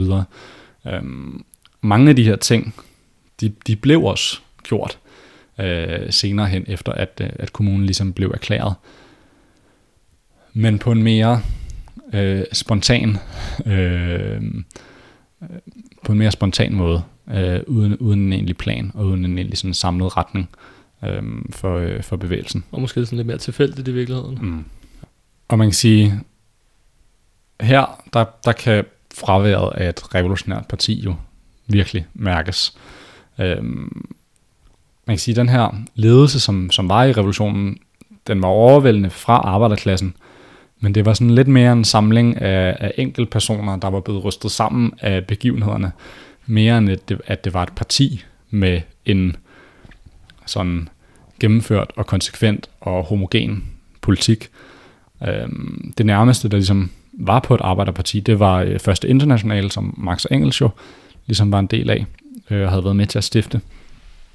Øhm, men selv de var ikke rigtig forenet af, af et fælles program. Der var også masser af uenigheder og problemer og sådan noget der, som sikkert er godt stof til en anden podcast episode. Øhm, så der var ikke den her, man kan sige, sådan fælles disciplin og fælles retning. Øhm, en centraliseret ledelse. Øhm, og desuden så havde de også ekstremt få medlemmer øh, i Paris. Øhm, og man kan sige, det hele situationen skreg jo ligesom til himlen på det her tidspunkt. Øh, om at, om at hvis der havde været sådan en ledelse, så ville, så ville situationen nok have, have set anderledes ud. Men jeg vil sige, på, på trods af det, altså så, øh, så var Paris kommunen revolutionær i og med, at, at mange af de idéer, som, som jeg lige nævnte, de rent faktisk blev ført ud i livet, enten, øh, enten helt eller, eller delvist. Øhm, men det var også revolutionært, fordi at den her nye magtform, det var en, som, som sådan set brød med, med det borgerlige demokrati. Øh, og det var det, som ligesom lagde grunden til, ja, som, vi, som jeg også nævnte i starten af afsnittet, til, øh, til Lenins øh, idéer om, om en arbejderstat. Øh, som jo egentlig, det var ikke noget, der var planlagt, det var ikke noget, der var, der, øh, der ligesom, ja, blev dikteret af, en, øh, af et klogt hoved. Øh, det blev ligesom bare født ud af, ud af nødvendighed. Øh, og hvis man har læst Staten og revolutionen af Lenin, som jo er en af Lenins sådan, hovedværker, så sammenfatter han sådan de her øh, man kan sige, krav for, for en ny arbejderstat, og det er nogen, han direkte tager fra, øh, fra erfaringerne fra, fra Paris og kommunen. Øhm, og de her krav, det er jo det her med, at, øhm, at embedsmænd i, i staten, altså embedspersoner, folk der udfører statslige, øh, statslige opgaver, jamen de skal være valgt, og de skal kunne øh, tilbagetrækkes til hver en tid. Altså med andre ord, de skal repræsentere arbejderklassens interesser, øh, man kan sige frem for, frem for borgerskabet. Øhm, de skal heller ikke modtage en, en højere løn end en, øh, end en faglært arbejder. Altså embedsapparatet skal ikke være adskilt eller hævet over resten af, af befolkningen. Øhm, der skal ikke være nogen stående her eller en politistyrke, men et bevæbnet folk. Altså våben og voldsmagten i, i samfundet skal sådan set være, være under demokratisk kontrol, under arbejdernes, øh, under arbejdernes kontrol, for eksempel igennem fagforeningerne eller, eller lignende organisationer. Øhm, og sådan alle de administrative opgaver, de skal ligesom gå på tur og, og, og udføres, af, udføres af alle, i stedet for bare sådan et lille, et lille mindretal, som, som ja, kan administrere staten efter deres eget for godt befindende. Jeg tror, Lenin han siger, har sådan et citat med, at enhver kok skal være i stand til at være statsminister. Øh, sådan et meget levende billede på det. Ikke? Men det her med, sådan, når alle er byråkrater, når alle ligesom er involveret i at, i at drive samfundet, jamen så er der ikke nogen, der er byråkrater. Så er der ikke nogen, der ligesom øh, styrer samfundet øh, efter, der, efter deres egen interesse. Men samfundet og, og den vej, som samfundet går, bliver egentlig en refleksion af, af man kan sige, arbejderklassens øh, ja, interesser og kollektiv vilje. Mm-hmm. Og de her fire principper, du nævner her, som, som Lenin har for en ny arbejdsstat, det er nogle, han har direkte taget fra Paris Kommune, og hvordan de styrede kommunen. Præcis. Ja.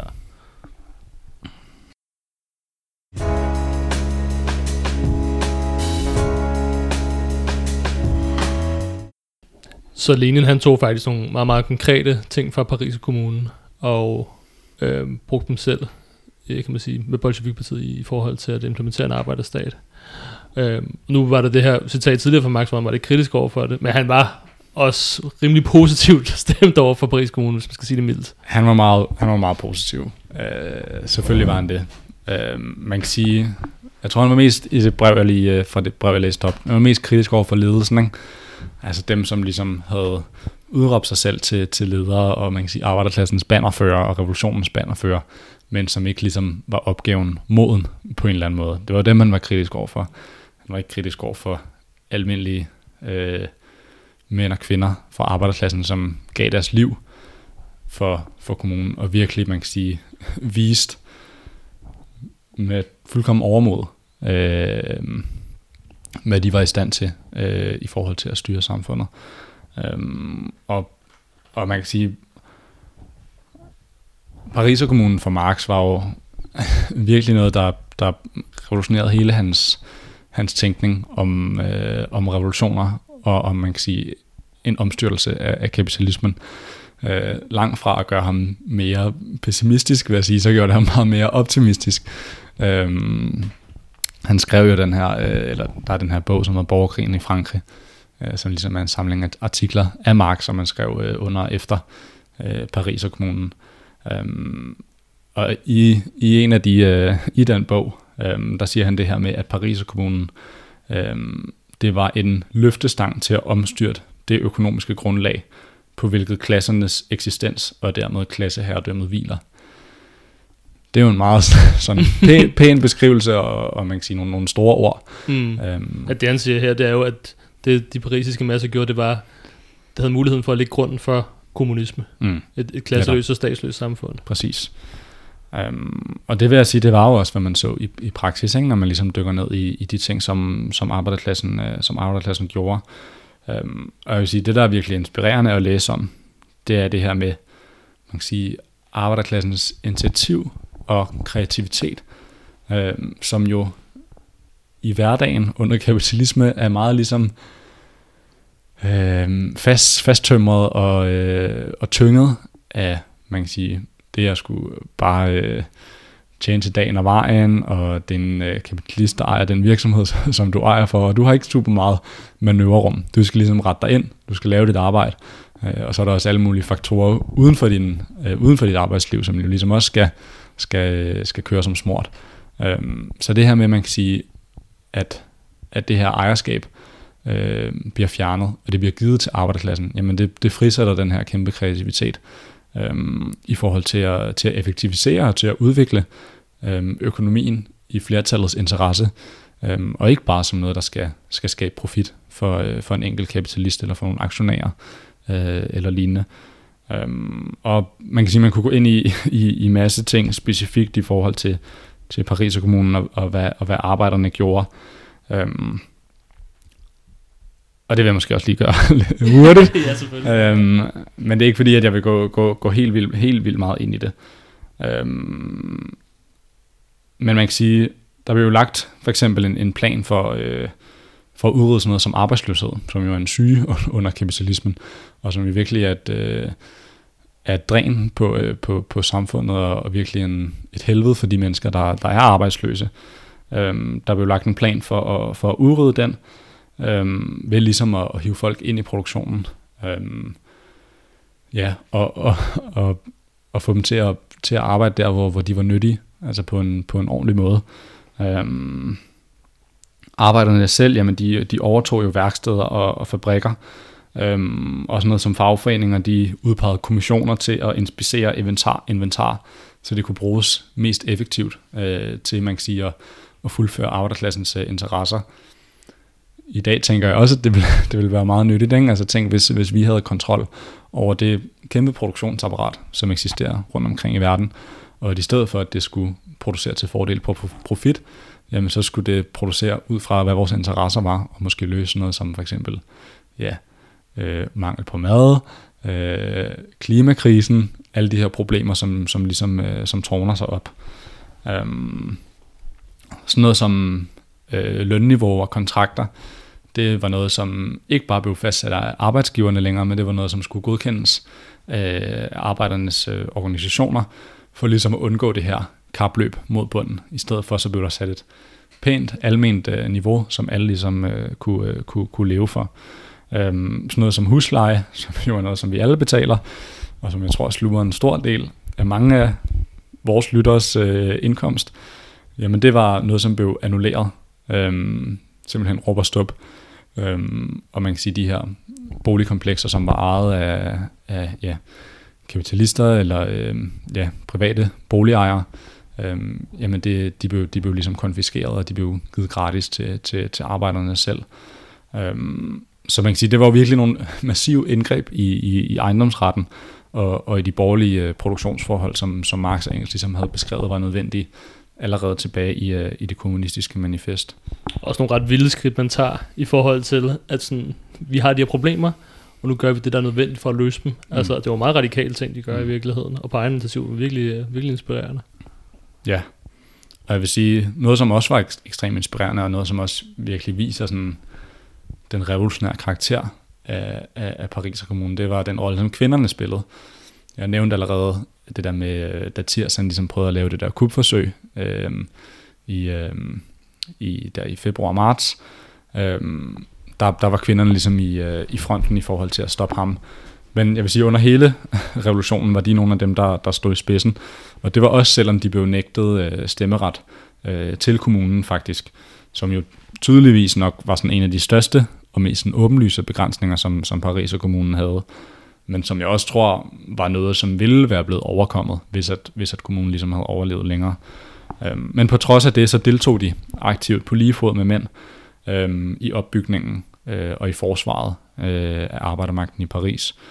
Øhm, de spillede en virkelig vigtig rolle i, øh, i de her forsvarskomiteer, øhm, opbygningen af, af barrikader og som deltagere i de her væbnede kampe med, øh, med, med den hersende klasse styrker. Øhm, der er sådan nogle ret kendte øh, kvindelige figurer også fra, øh, fra, fra Paris og kommunens øh, levetid, for eksempel hende her Louise Michel, øhm, som faktisk var lederen af Montmartres øh, forsvarskomité, øh, og man kan sige, som var valgt af hele Montmartre til ligesom at skulle, skulle, skulle lede forsvaret af, af den bydel. Øhm, hun var en del af Nationalgarden, hun var kombatant, øhm, og hun var også en organisator af ambulancer, der ligesom reddet mange af de her tilskadekommendes øh, liv. Øhm, der var også et russisk medlem af første internationale, hende her Elisabeth Dimitriv, øhm, som også virkelig øh, kæmpede øh, side om side med, med, med de mandlige arbejdere, øhm, og også ligesom oprettet en kvindeforening under Paris og kommunen. Øhm, og, og der er sådan et citat fra en af deres, øh, deres erklæringer, som jeg synes viser meget godt, sådan, hvor revolutionære og hvor fremsynede de idéer, som ligesom florerede på det her tidspunkt var. I den her erklæring, så står der, vi kræver afskaffelse af enhver konkurrence mellem arbejdere af forskellige køn, da deres interesser i den kamp, de fører mod kapitalismen, er identiske. Altså det er jo nogle virkelig, virkelig revolutionære idéer på et, på et ret tidligt tidspunkt i, øh, i sådan den socialistiske bevægelse. Øhm, ja, nok mere radikal end mange af de, øh, de man kan sige, idéer, vi finder den dag i dag i, øh, i, i kvindebevægelsen. Øhm, og sådan noget som altså, kravet om ligeløn, det blev endda sådan ret, altså delvist opfyldt under, under Paris kommunen. Der er rapportage om kvinder, der får firdoblet deres, øh, deres løn, øhm, efter, at, efter at kommunen er, er blevet etableret sådan noget som natarbejde. Det bliver også, det bliver også afskaffet, og det har jo selvfølgelig en kæmpe indvirkning på, på kvinders liv og deres vilkår. Øhm, sådan noget som uddannelse begynder at blive taget ud af kirken øhm, og blive tilbudt gratis til, til børn, uanset deres, øh, deres køn eller deres, øh, deres religion, religion. Og når man ligesom tænker på, når man tænker på den kontekst, som kommunen befandt sig i, altså hvor den var omringet af fjender fra, fra alle sider, og stadig ligesom var ved at komme sig efter et halvt år med, med belejring, og altså sultedød, så synes jeg, at de her resultater, at de er intet mindre end, end utrolige. Øhm, og jeg synes, at de virkelig beviser til evig tid, at arbejdere, jamen, vi kan styre samfundet demokratisk og uden bankfolk, uden godsejere, uden industrikapitalister. Øhm, og, og alene af den grund, jamen, så er det jo noget, der har, der har ændret historien grundlæggende.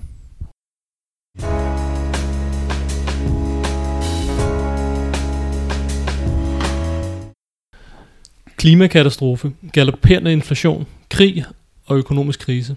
Alt sammen problemer, som dette system, kapitalismen, ikke kan løse, men tværtimod gør større. Vi har de teknologiske, videnskabelige og menneskelige ressourcer til at skabe et samfund uden mangel og undertrykkelse. Men det bliver ikke gjort i dag på grund af overklassens behov for at skabe profit. For at sikre os en fremtid, er vi nødt til at lægge dette system i graven og skabe et nyt, et socialistisk samfund. Jeg vil derfor opfordre dig til at gå med i kampen i dag og organisere dig hos os i Revolutionære Socialister. Kontakt os via Facebook, Instagram, TikTok, gå ind på vores hjemmeside revolustock.dk, eller dog op til en af vores arrangementer og hør mere om os og kampen for socialisme.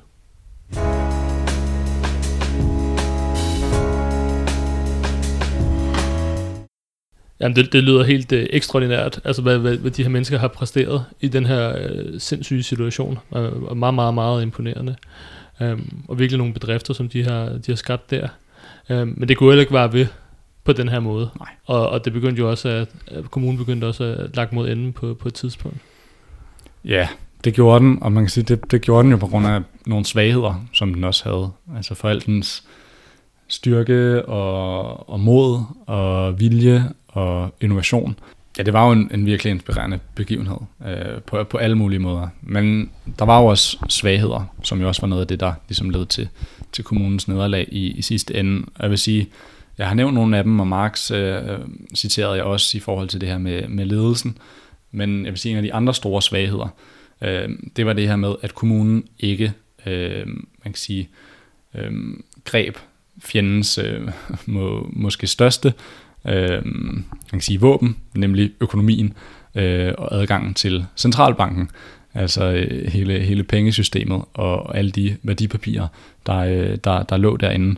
Øh, de lå både statskassen og mange af de franske banker være fuldstændig øh, uberørte. Øh, da arbejderne ligesom besat Finansministeriet, så øh, sjovt nok, så var nøglerne øh, til statskassen, de var blevet taget til Versailles, Øhm, men de tvang ligesom ikke låsen op eller, eller brød ind øh, i, i statskassen af frygt for, at det ligesom ville fjerne en mulighed for sådan at kunne forsone eller komme til en fredelig løsning med, øhm, med, med den borgerlige regering. Øhm, men man kan sige, at i min optik, jamen så var det jo netop den her tøven, der gjorde, at, øh, at bare sådan, ja, ikke, ikke bare forsoning, men selv bare at have de stærkeste kort og ligesom forhandle med, at, at, at de ligesom var, øh, ja, de var dårligere på en eller anden måde. Ikke? Øhm, fordi de netop berøvede sig en, en virkelig stærk løftestang, som de kunne have presset klassefjenden med. Øhm, og kommunen den løb også tør for, for penge til at betale arbejderne i, i Nationalgarden, og i stedet for ligesom at, at, at, at tage, man kan sige, den, den positive konsekvens af det, og at gå i offensiven mod borgerskabet, øh, overtage hele produktionsapparatet og hele økonomien, jamen så øh, sendte de en gut, øh, ligesom sådan en klassernes store forlismand, afsted ud for at forhandle med, med, med de franske banker. Øh, han blev ligesom kommunens delegeret over for, øh, over for, over for Nationalbanken, øh, som meget storsindet indvildet i at give et lån til, øh, til kommunen. Okay. Øhm, og man kan sige, allerede her, ikke, så ser man jo ligesom sådan markedet, der prøver sådan at, at kvæle den her sådan, øh, spirende, spirende planøkonomi. Så kommunen de fik et lån på 400.000 francs om dagen, øhm, og, og det var jo en åbenlys manøvre øhm, fra, fra borgerskabet øhm, til ligesom at, at man kan sige, at ja, få, nogle, få nogle stærke kort på hånden i forhold til at afmontere øh, arbejdermagten i, øh, i Paris.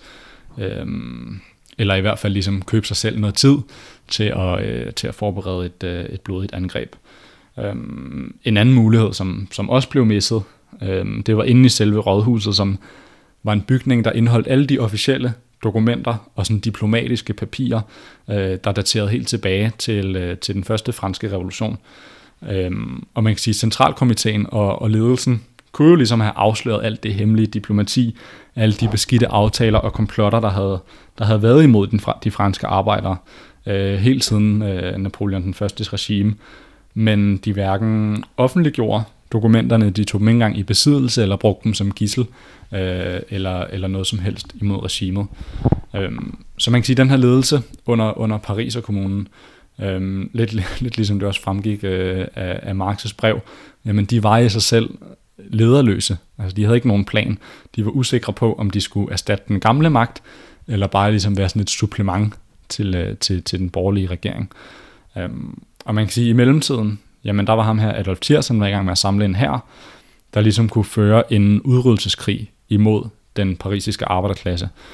Fordi man kan sige, at borgerskabet havde en meget, meget klar idé om, at de her ting, der foregik i Paris, det var ikke noget, som, som de kunne tillade. Arbejderklassen var deres klassefjende, og det var de meget, sådan, øh, meget sådan bevidste omkring egentlig. Øhm, og de ville jo aldrig lade dem styre landets hovedsæde øh, til, til evig tid, den største by. Øhm, og de kunne godt se, at det her det voksede sig til en trussel mod kapitalismen i Frankrig, og også internationalt egentlig. Øhm, så den 2. april, jamen så begynder de sådan set at, at bombardere byen. Øhm, og jeg vil sige, det var jo ikke bare sådan, at arbejderne de, øh, de overgav sig med, med det samme. Tværtimod, jeg vil sige, de kæmpede til, til, til sidste bloddråbe. I syv uger, der forhindrede de øh, ham her, Tiers og hans styrker, i at, i at nå ind i Paris. Øhm, men selv, man kan sige, med, med heldemod og, og, og ja, meget vilje, så, så kunne de ikke holde ud øhm, for evigt. Øhm, og jeg vil sige, her så ser man også en anden svaghed ved revolutionen. Det her med, at, at den ikke spredte sig ud over Paris, og at den ligesom forblev øh, isoleret. Øhm, fordi man kan sige, på det her tidspunkt, hvor at kontrarevolutionen var sat ind i, imod Paris, så, så vil jeg sige, at revolutionen afhang af, at, øh, at den spredte sig til de andre byer med, med det samme Øhm, ud på landet. Øh, også hvor man kan sige, hovedparten, øh, bønderne, måske stadig var sådan ret lojale over for regeringen og kunne give en lindstrøm af soldater til at, til at knuse kommunen. Øhm, og det var der ikke nogen sådan bevidst plan for øh, fra, fra kommunens ledelse, fra centralkomiteen. Der var ret mange støttedemonstrationer og selv sådan oprørslignende bevægelser i andre byer rundt i Frankrig, f.eks. i Lyon og Marseille og Toulouse. Øhm, men de fandt mere eller mindre sådan spontant øh, sted. Og de fik ikke nogen hjælp fra revolutionens centrum i Paris. Og det resulterede jo i en bevægelse over Frankrig, som var ekstremt ujævn, øh, og som gjorde det muligt for den borgerlige regering ligesom at isolere og nedkæmpe hver enkelt opstand på, på skift. Øhm, arbejderne de forstod jo ligesom instinktivt det her behov for en samlet og en koordineret bevægelse. Øhm, og mange af dem så jo også til Paris, og så til de parisiske arbejder for en plan, eller sådan et fælles politisk program, et nationalt program for en, en, en man kan sige, ja, kommuner i alle byer, øh, og en samlet, kommunal, altså øh, en samlet arbejderregering i hele landet. Øhm, der var endda nogle arbejdere i en, en relativt stor by, der hedder Ligom, som ligger vest for Lyon, der endda sendte en delegeret til Paris, øhm, og ligesom anmodet om, at, at en repræsentant fra kommunen ligesom blev sendt til deres by for at, for at hjælpe dem. Øhm, men vedkommende, han fik bare at vide, at det ligesom var noget, der ville blive overvejet, øh, og der blev aldrig sendt nogen afsted. Og det synes jeg meget godt viser sådan den her ret sådan, det er sådan isoleret og sådan meget begrænset og måske sådan lidt snævere øh, udsyn som Paris og kommunens øh, ledelse, øh, som de ligesom havde. Øhm, så man kan sige, at det her angreb, det, øh, det fortsætter ligesom. Øhm, og det var især på det her tidspunkt, man kan sige, at, at det var de kvindelige arbejdere, der, der, øh, der kæmpede allerhårdest øhm, imod, imod, den her, øh, imod den her nedslagning. Øhm, der er sådan et ret, øh, et ret sjovt citat fra øh, The Times, som en britisk avis, øh, faktisk det største dagblad i Storbritannien på det her tidspunkt, og som jo var meget borgerligt og konservativt. Øhm, og de bemærker i, øh, i en af deres artikler, og jeg citerer, hvis den franske nation kun bestod af kvinder, hvilken forfærdelig nation ville det så ikke være? Shit. Shit, ja. øhm, så det synes jeg meget godt viser, hvad for en øh, ekstrem heroisk rolle de her, de her kvinder, de, øh, de spillede. Øhm, og jeg tror heller ikke, at det kan komme som nogen overraskelse, at kvinden spillede den her, øh, man kan sige, mest ledende rolle i, i revolutionen. Fordi ligesom i dag, jamen, så arbejdede kvinderne i 1871, jamen de bar jo også en dobbeltbyrde øh, af undertrykkelse under kapitalismen. Og det var jo også dem, der derfor havde allermest at vinde ved forsvaret af den her arbejderstat. Øhm, både ved øh, kommunens fødsel, og man kan sige, i den sidste pinefulde dage, der, øh, der kæmpede de ikke bare for deres egen frigørelse øh, som, som kvinder, men sådan set for hele menneskehedens øh, frigørelse øh, i Frankrig og, og resten af, af jorden. Øhm, og jeg vil ikke dykke for meget sådan ned i, øh, i det konkrete med, øh, med, med det her nederlag, som kommunen ligesom, øh, som kommunen ligesom øh, stod overfor. Nej, for den, den bliver nedkæmpet kommunen til sidst. Den bliver nedkæmpet, og, øh, og det var et blodbad. Øhm, og det er også det, som blev kendt øh, i, i årene bagefter som den blodige uge.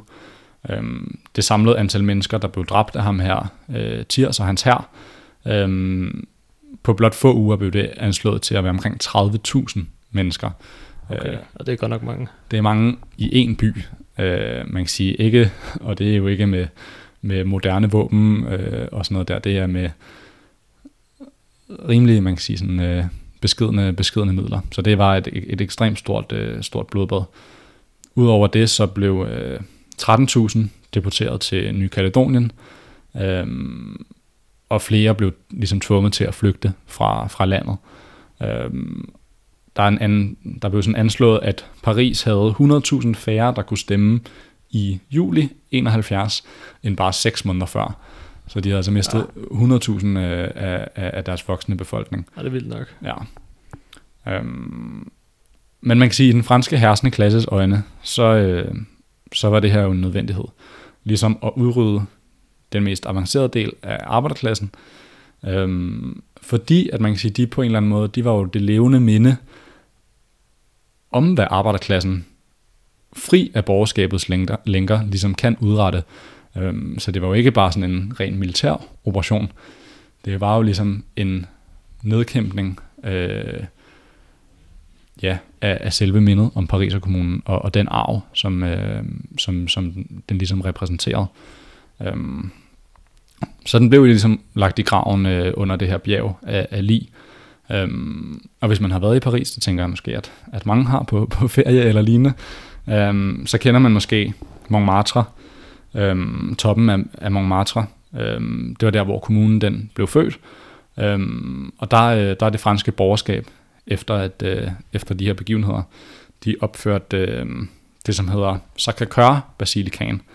Øhm, ikke som sådan et minde om de tabte arbejdere eller parisiske beboere, men som sådan en bod, en straf, øh, man kan sige, øh, en straf til de, øh, man kan sige, mænd og kvinder, som ligesom havde trodset den private ejendomsret, øh, og imod de forbrydelser, der havde været imod øh, kapitalismen. Øhm, og i dag, der står den jo stadig som, som monument, og den symboliserer jo virkeligheden øh, den franske hersende klasses rådenskab og deres hyggeleri øh, og deres kynisme. Øhm, Hvorimod man kan sige, at de faldende kommunater, jamen de mindes ikke af nogen stor øh, basilika eller et lækkert monument. Øhm, de, øh, de mindes bare i et, øh, et lille hjørne af, af en kirkegård, øh, hvor at nogle af kommunens sidste forsvarere ligesom øh, døde, øh, inden at kommunen den blev endelig besejret. Så det var ligesom det blodige punktum, som øh, den her klasse i Frankrig sat for den her heroiske bevægelse blandt øh, Paris arbejdere. Og det var virkelig, øh, ja, en, øh, hvad hedder det, øh, en bevægelse, som virkelig får nogle, får nogle stærke følelser frem. Om, om man, jeg synes at det, du forklarede det virkelig levende, Victor. Ja, hvordan den her revolutionære bevægelse fandt, øh, fandt sted. Øh, og man kan jo, det er også noget, man kan dykke mere ned i. Øh, vi har øh, materiale omkring det mm. øh, på vores hjemmeside, og man noget, man kan købe osv. Mm. Øh, hvis man vil mere ned i emnet. Øhm, men jeg tænker, hvis vi ligesom også prøver at, fordi det var, om du ved, et punktum med et monument, så er der ikke nogen tvivl om, at det er det slut, og det var også noget, der slog arbejderklassen i Frankrig tilbage flere årtier, mm. før den rejser igen. Øhm, men hvis vi trækker det sådan op til i dag her, mm. altså hvad, hvad vil du så sige, at, at de måske de vigtigste lektioner fra, øh, fra kommunen og fra, fra den her revolution?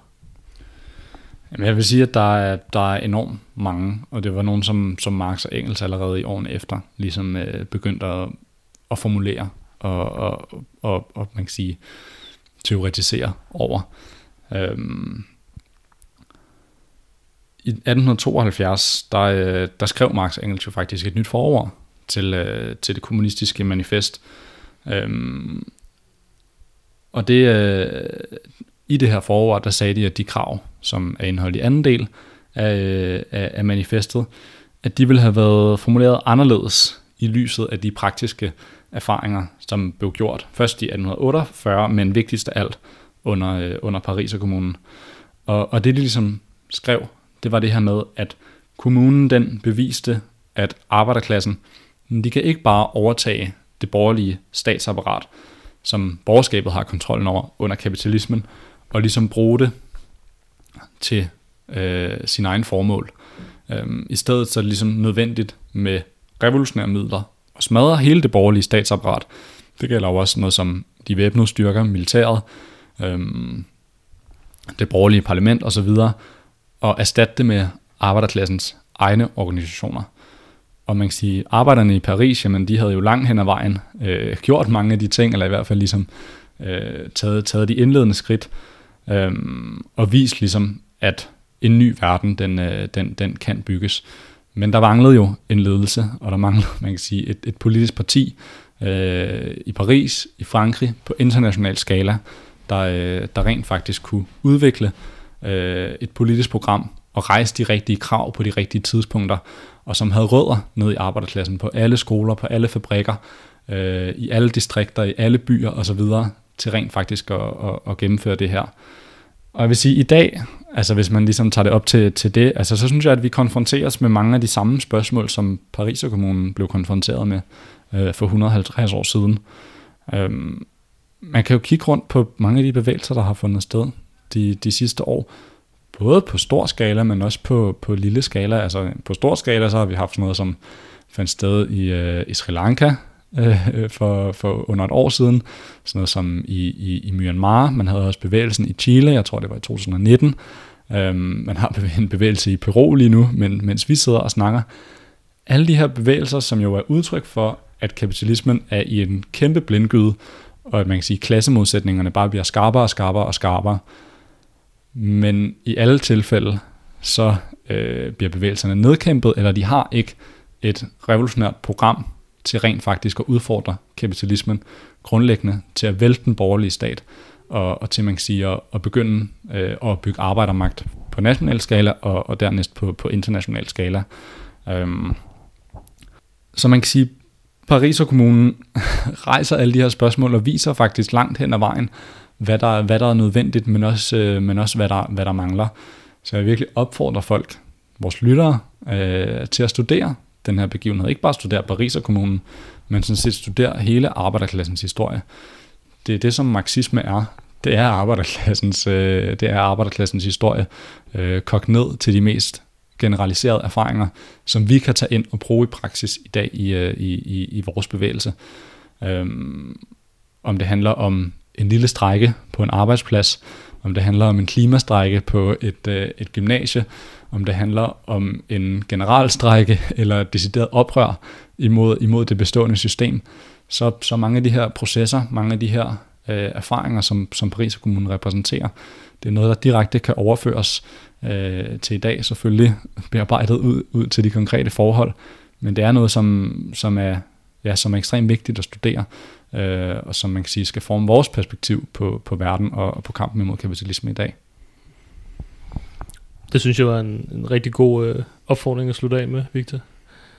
Jeg vil sige uh, tusind tak, fordi du uh, havde tid til at komme her i dag. Selv tak. Det var virkelig fedt at have dig med. Ekstremt uh, lærerigt og også inspirerende, synes jeg, at høre det her om, om Paris Kommune. Og jeg vil sige tak til, at du kom. Og jeg vil sige tak til, til alle jer, der har, har lyttet med. Jeg håber, I har fået lige så meget ud af det, som jeg har. Vi, uh, vi lyttes ved.